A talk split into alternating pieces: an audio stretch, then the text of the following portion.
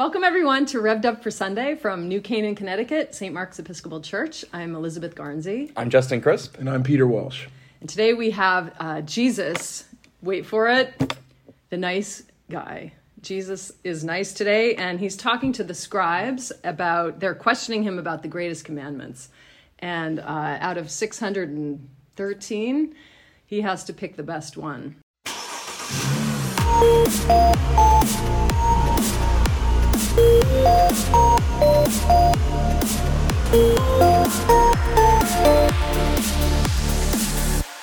Interestingly, this Sunday coincides with Halloween, so we might find a few interesting tie ins to All Hallows and All Hallows Eve. So, shall we go? Okay, the Gospel according to St. Mark. One of the scribes came near and heard the Sadducees disputing with one another. And seeing that Jesus answered them well, he asked him, Which commandment is the first of all? Jesus answered, The first is, Hear, O Israel. The Lord our God, the Lord is one. You shall love the Lord your God with all your heart, and with all your soul, and with all your mind, and with all your strength. The second is this you shall love your neighbor as yourself. There is no other commandment greater than these. Then the scribe said to him, You are right, teacher. You have truly said that he is one, and beside him there is no other. And to love him with all the heart, and with all the understanding, and with all the strength and to love one's neighbor as oneself, this is much more important than all whole burnt offerings and sacrifices. When Jesus saw that he answered wisely, he said to him, You are not far from the kingdom of God. After that, no one dared to ask him any question. The Gospel of the Lord. Pretty good. Uh, so I have to pick a bone with the very last sentence already because did they really dare thing. not ask him any more questions? Maybe way. not. Maybe not for the rest of the gospel, but I think centuries of questions for Jesus have have followed. But uh, anyway, this is a great gospel. It's one of my favorites actually. So, um, anyone have a opening pitch? Well, Peter, you were talking about how many um, laws there actually are, and I think he brought a list to do a dramatic reading of on the podcast. Um, Go get a cup of coffee. Yeah, why, why were you counting laws? I'm just curious. Well, um, I, I, had this incredible passage, and as we were talking before, we turned all the rest of you on, uh, as uh, as said in all commentaries. Uh, by the, by Jesus' day, there are 16, uh, 613 laws. Excuse me, 613. And uh, the question here is not which is the first, but which is the most important, which is primary. Mm. And, and, and Jesus gives us a bonus, right? So he names to, uh, the Shema, to love the Lord your God with all your heart and your mind and your soul and your strength. And then we get a bonus here, right? We get the bonus of the second commandment, which uh, it comes from the book of Leviticus. So I couldn't help myself, and I launched into the book of Leviticus to find out where this was. And uh, so in the book of Leviticus, we get uh, in the neighborhood of this, uh, Leviticus uh, chapter 19, verse 18. Do not seek revenge or bear a grudge against anyone among your people, but love your neighbor as yourself. I am the Lord. And in the context of the book of Leviticus, it's actually could be interpreted as being do not love your Jewish neighbor. Uh, I mean, uh, do not do anything against. This could be a Jewish thing or within the within the people of Israel. Mm-hmm. Mm-hmm. Uh, but also on this page, there was a lot of other things that caught my eye. Uh, do not mate different kinds of animals. Do not plant your field with two kinds of seed, and do not wear clothing woven of two kinds of material. Uh, so just to get a, uh, I'll, I'll leave off the other 610, uh, but uh, that'll be the addendum to this. I'll get to the other 610 laws.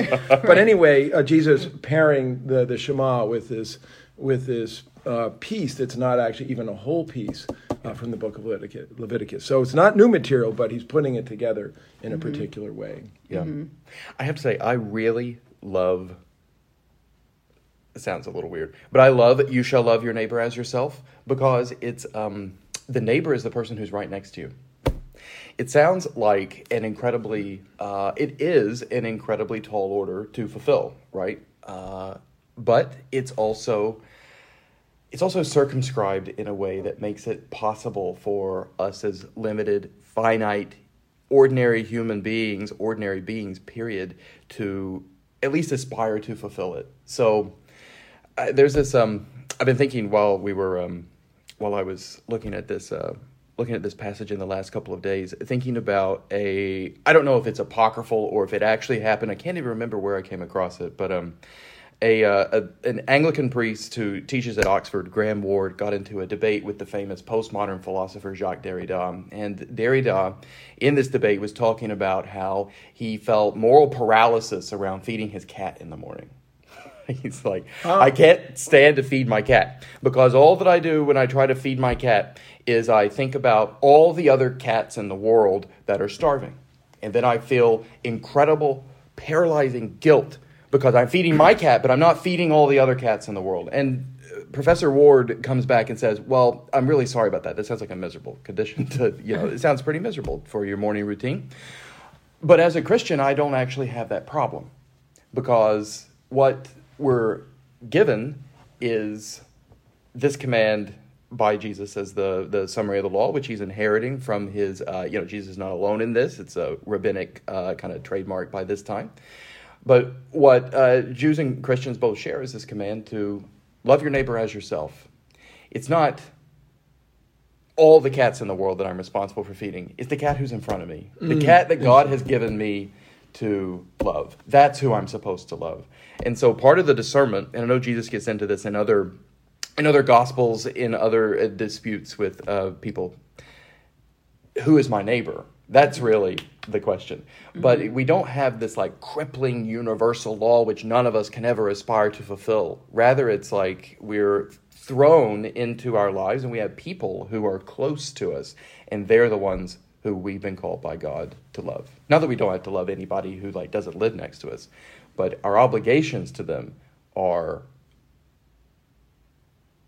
the people who God has put in front of us. The cat that God has given me to feed, not all the cats in the world. And in a world where there's just too much going on, I find that to be incredibly Yeah, consoling. Because if you just open up the page, the you know, look at the front page of the New York Times or the Wall Street Journal, you could just be like, well, ready. I'm, I'm ready to give up on the moral life. I'm just going to go back to bed. Mm-hmm. And that's not Yeah. actually what we're supposed to do. We should look at well, who's in my path today? Who's right next to me? Who has God given me to love today? Mm-hmm. Yeah, it gets right to the Good Samaritan story. Yeah, absolutely. It's easy to pass by on the other side of that that path Yeah. to avoid the person. And I, I think Jesus was really he was always in the business of inner transformation in the service of love. And you know, it, I, he does add this second commandment, and I think it's maybe it's Matthew or one of the other gospels. It, it, this this same exchange occurs, I think, in all the synoptics, and yeah. one of them says the second is like unto it, or maybe that's just the King James, and one of them, but one says, and the second is like it, or we say that also in our prayer Right. book at, at our right one eight o'clock service. Um, the second is like unto it. You shall love your neighbor as yourself. So to love your neighbor is to love God.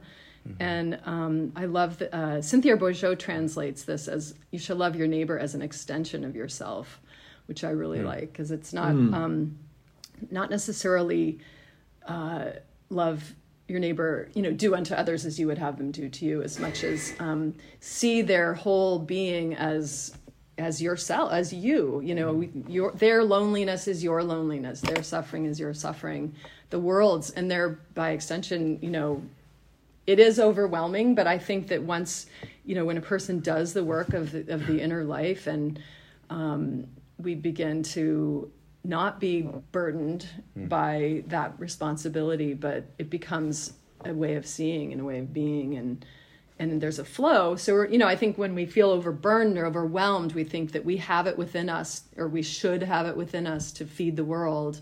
But really, you know, what we have flows out, and then there's no kind of getting overburdened. You're never carrying it. You're just like letting the, the gift of love flow through and there's a lightness to it you know jesus had a real lightness in his ability to move through crowds and uh, you know really take in the person in front of him and then go on his way you know and the person's life changed forever and he didn't you know carry that with him or stew about how to do it or anything like that or i'm in a rush you know he never had any of those hang-ups um, so I don't know. I, I think that there's more to it than um, than you know. Do I have enough to feed this cat or this neighbor? It's sort of like you know a flow, a flow issue. But I don't know. I was wondering how you were going to get from cat. I was really, uh, uh, yeah. It's interesting to hear your reflections. Uh, uh, for me, the um, you know, as I've as I've uh, grown and aged with the gospel and this passage in particular, it has become more meaningful to me. I think when I was uh, newer to the gospel, um, I was like, okay, yep, I got it right, keep moving. And uh, as I've gotten older, I've had more time to reflect on the meaning of life and what the meaning of my life and what's the meaning of the life that's in front of me. And for me, there's a kind of um, simplicity in it and, and that it grows out of the being of God. If, if we understand God as love and that the being of God is the being of love, and, and then how are we to be in relationship with the being that is love from whom all things flow? Well, the, it is consonant and, and it is the language of, of love, the, the, the, the, the, the uh, div- disposition of love in the heart toward the divine and, and, toward, uh, and toward the world is to mean that we're all aligned with the ultimate uh, ultimate uh, first movement of the universe, which is which is divine love, and that the the fullness of who we become in our lives uh, is uh, to the degree that we love, and that we love in this bloom of light. And whether or not it's to your your cat, I mean, you just literally had a cat die recently. Uh, uh, and and or or the people in front of you, or your your the the disposition you might feel for the people of Haiti, for instance. I mean, I mean, the, the, which has an uh, unstopping litany of bad news that pours out, and how we feel about all this. Uh, I- so I, I think that the the Gospels uh, and the biblical teachings about love, uh, you know, Corinthians uh, teaching, 1 Corinthians 13 about love, uh, the, the, the golden rule, which is in all scriptures, uh, and uh, con, you know, Confucius and uh, all, all wisdom teachings. That basically, if you have to talk about what is the meaning of life, what are you supposed to be doing, it's, it is love.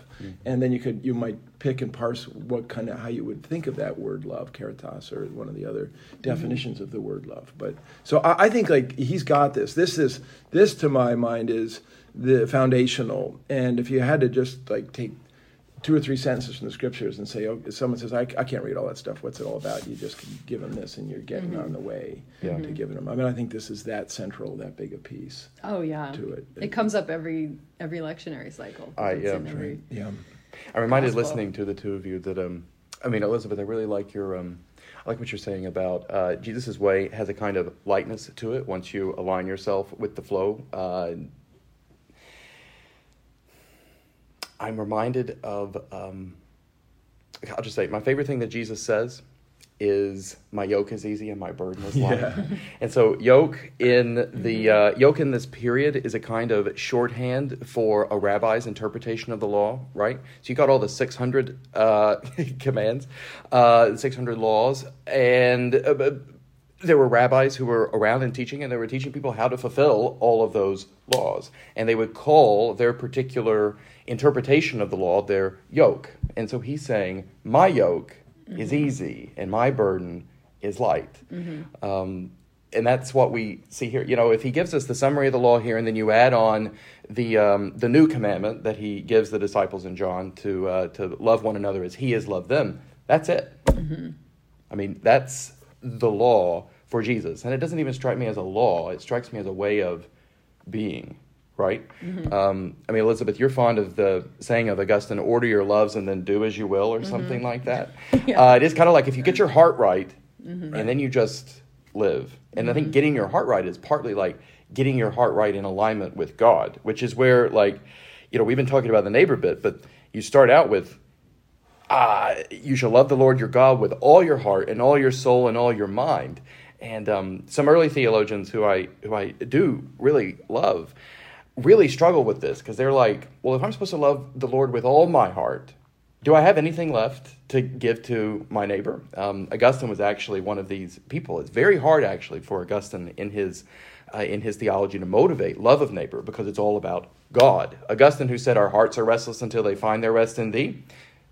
Well, if my heart is resting in my cat, or my heart is resting in my love for the two of you, for the people of the parish, or for my wife, Jewel, is it resting in God? And Augustine is really like ambiguous on the question. Mm, it's kind of it's a, it's a huge you know if you give all your heart to God, do you have anything left? And um, I don't. I think that he was worrying about something that you don't actually have to worry about. As you were saying, you know, Yeah. loving your neighbor is loving God. Or as Kierkegaard says, all of our love for God is like a, um, a letter with a forwarding address. And the forwarding address is our neighbor. God just sends all of it on to our neighbors all the time. So that by loving our neighbors, we're loving God. And by loving God, we're loving our neighbors. Oh, interesting. Yeah. That's why these two are together. Um, yeah. I love Augustine. I wouldn't call him a mystic, really, right? Yeah. I mean, Saint Teresa of Avila. May, maybe you Yeah. could tell us about this, but I think she talked about love as a mirror, Mm. maybe. And was it her or Teresa of Lisieux? Lisieux? I can't remember. One of the off of Teresas. head. Do you I think called love a mirror. Or some of the mystics, anyways, talk about this in multiple traditions about love, um, love being a mirror because um, whatever comes in front of it is the honest look at what it is. It just lets it be itself and receives good, bad, ugly, um, and then easily lets it go. You know, it sort of reflects what it is, sees what it is t- for the for the reality it, it embodies, and then if it if it departs the mirror, easily lets it go. You know, there's this kind of reception of of the whole image, and then you know the non-judging presence and so to i guess Yeah. to be the love of god as a mirror to the world sort of see you know i see um and we let ourselves be seen that way too like you know all of our shadow sides and dark sides and you know psychology even says you have to love all of it in order to have wholeness you know whole love is wholeness and um i, I think with when the mystics talk about that uh, the mirror is the way that God loves. We're made in the image of God, and our whole selves are an image of God. You know, our loneliness, our longing, our, um, you know, need for one another. I think need for connection. It's all it's all of a piece. Like it's all the wholeness. So I think that for Augustine to separate God from cat or wife or colleagues or friends um, you know that's a really dualistic way to see the world. And, and i think it, it is it comes up problematic in the end but um, i mean all respect to augustine whose brain was about 55 million times bigger than mine. Yeah, mine too. um, but i you know i think that there there is a progression in the ability to see in a more um, see as the mystics see and talk about these two commandments as one Totally. the way Jesus did. I love how it rolls off Jesus' tongue. He has he has no hesitation. Like, hmm, which one is the greatest? You know, he's he's just automatically embodies these two. Yeah. And I like I don't I can't tell if in this this part where the scribe said to him, "You're right, teacher," as if it was a quiz, or is this the scribe saying, "Wow, you're right. That's true." You know, is it his moment of enlightenment? And then Jesus affirms him, you know, you are right. You are not far from the kingdom of God because the scribe, you know, repeats that Jesus was right. So I think that's sort of interesting that um, Jesus or, or the scribe has a moment of epiphany, maybe that, oh, wow, all this time I've been stewing over 613 laws and really this is all, all I need to know. You know, I, th- I like to read it that way, but because it's a big statement to say this is more important than all whole burnt offerings and sacrifices. I mean, their whole system was built on temple sacrifice, and um, you know, to not do that would be to be not in good standing in their community, right? Well, yeah, interesting. I mean, this is taking place in the temple courtyards where the teaching is is happening, and obviously the scribe is part of the the, the religious machinery of that.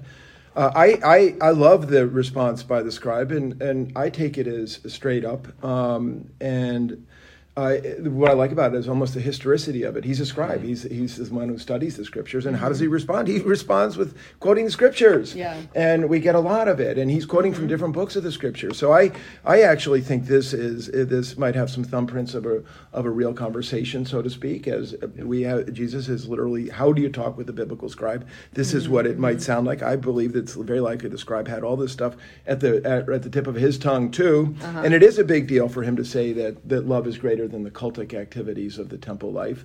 And I, I I think that that sort of thing comes, you know, back to, to this question of Augustine, who I have a, a great love for. You know, I named my fourth kid after him. So, um, uh, but and I completely understand Augustine's uh, uh, getting tripped up over all this, and I think that this thing is, in some sense, more radical than we might we might uh, take with this. And so, for people who are seeking holiness, who are people who are seeking life within the divine being, coming alive within their being, how, what is the way? And so, for for for heavy duty church people, heavy duty temple people, heavy duty synagogue people, heavy uh, heavy duty mosque people, or whatever your your place of peopleness might be, uh, you know, what of those what of those what of those pieties um, might bring you the, the being of God within your being. And with the Sadducees saying, this love thing is bigger than all of these pieties. And and so I, I think that there's is a lot there's actually a lot to that that we might miss. And also with reference to this, I, I mean I, I the, the primary the first is, I mean Jesus lays it out bambo, the first is, and it's love of God. And I don't think that's a that's not a no-brainer, uh, particularly when you're like, oh, do you think God exists? This is a crazy idea. I mean, you know, uh, and and now okay, so now I can come to the being of God. I can say I believe there is a divine there is a there is an otherness out there and then how does it get to be personal? Like okay so now that the uh, higher power how does the higher power then have a name? Uh, hero israel the lord your god. You know yahweh has a name and then does that name mean anything to your name? And how does it get personal? How do you fall in love? What is love? The disposition of loving God, not just for what God might do for you, but uh, you know, uh, but uh, speaking of T- Teresa, uh, you know, the, the the the highest love that you might have uh, uh, for a divine being that has love for you. I, I, that is not a no-brainer here. No. Uh, and by putting that out there first, that's the fundamental thing that we are created for. To we're the image of God is is to be made in love and for love, and and that the, the primary thing is to love the divine.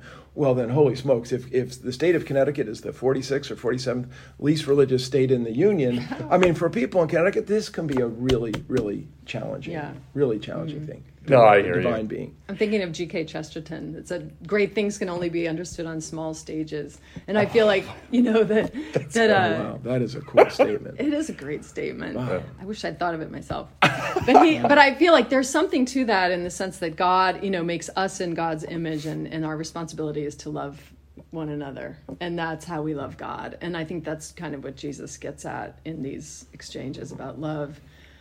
Um, we all, we should wrap up so people aren't. Uh, Getting too much, but a word about Halloween, 30 seconds. I have to preach on Halloween. And uh, apparently, Halloween is the second most popular holiday in our culture Is that right? Wow. next Nice. to Christmas. I'm into Wow, that. who would have guessed? I guessed? know, I know, but I also Poor Easter, but also cool. Yeah, but not. I think in the culture, you know, Halloween trumps Easter. Oh, totally. Yes, absolutely. Yeah, I totally believe that. and um, I read something really interesting about about this with Halloween. That wow. when else do our our neighborhoods open up our doors to children and hand out gifts freely and you know receive the gremlins and goblins and angels and princesses all alike. You know, pat them on the head, say they're beautiful, give them sweetness. And you know, I, I think that's kind of special um, upside down kind of icon to think Yeah, about yeah. you know halloween being a little moment of loving our neighbors as ourselves the, hel- you know they're not checking voter registrations of the parents or vaccine cards and you know we're just opening our doors and I, I think that's kind of a beautiful picture of what halloween can look like I know that we can love via sugar. That's really good. We talked several weeks ago Oh, via, about that's cool. salt, i which think is that my drops jam. out of the early right. But uh, manuscripts did it? jesus had sugar in there originally Yeah, yeah, yeah, totally. No, that's incredibly beautiful. I love that. Yeah. That's a way to um to reclaim perhaps um our secular observation of Halloween as a spiritual practice. Yeah. Given that Halloween, Mm-hmm. although it certainly also has pagan roots, but also is a is it? I mean, I think Halloween is a Christian holiday. Yeah, it's All the Hallows eve of All Hallows Eve. Uh, Yeah. it's the eve of the feast of All Hallows. preparing um, to All honor our saints. Yeah, totally. Yeah. Oof. Okay, well, we need a second installment for this one, but um, anyway, we'll have to just wait for a sermon. Uh, thanks for joining us today. We're so uh, happy to be continuing on this path, getting revved up for Sunday. So join us at, at church on Sunday by stream or in, in person. And please uh, like, rate, subscribe, and share this podcast uh, wherever you watch it. And thanks for joining us. Have a blessed week.